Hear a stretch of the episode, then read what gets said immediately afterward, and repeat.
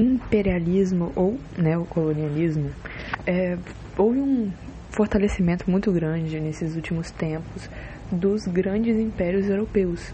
É, França, os novos, Alemanha é, e Itália, e um sentimento de nacionalismo que unia de certa forma a sociedade inteira, até os burgueses e os outros, mesmo que não sendo muito forte, ainda tinham um sentimento de nacionalismo e de unidade.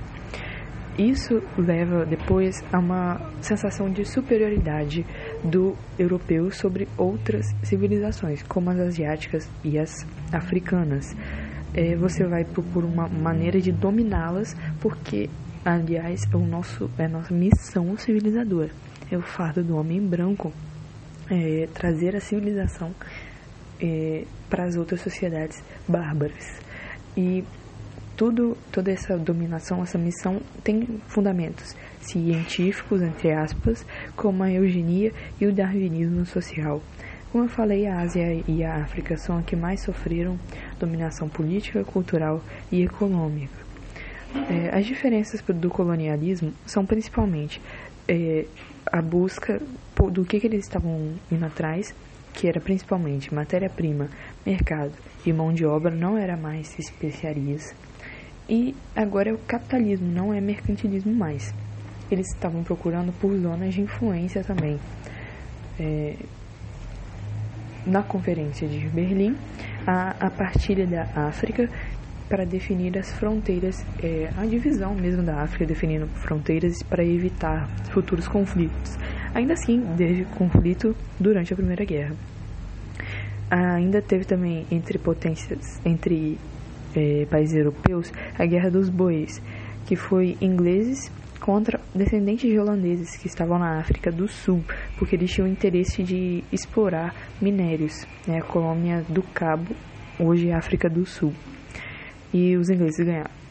Na Ásia você tem a Índia, com dominação inglesa, sempre uma dependência muito grande do, nas mercadorias inglesas, e principalmente da indústria textil.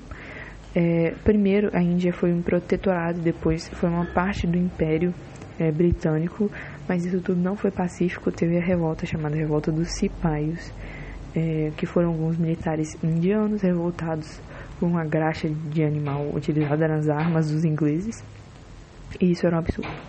Na China, tinha, teve a Guerra do Ópio, com exportação inglesa é, forçada de ópio para a China e esse ópio foi proibido pelo governo chinês e eles destruíram a mercadoria, o que levou a uma briga e a, por pedir indenizações. Quando a Inglaterra não deu, ela foi lá e atacou e fez a China assinar forçadamente o Tratado de Nanquim, forçando ela a abrir seus portos a implantar o livre comércio, pegou a região de Hong Kong e ainda colocou tarifas alfandegárias fixas para os produtos ingleses. E durante o Tratado de Pequim, abria mais portos, colocava embaixadas europeias, declarava o direito de países europeus realizarem missões cristãs no país. Isso tudo gerou uma revolta que foi a Guerra dos Boxers, só que não teve muita, muita repercussão, muitas conquistas. No Japão, o Japão sempre foi isolado e expulsava estrangeiros. É, vivia um sistema meio que feudal até os Estados Unidos chegar e forçar a sua abertura. Então esse sistema antigo tem um fim e começa a industrialização nesse país e a expansão é, do Império Japonês durante a Era Meiji, uma industrialização, um livre comércio reforçado pelos Estados Unidos.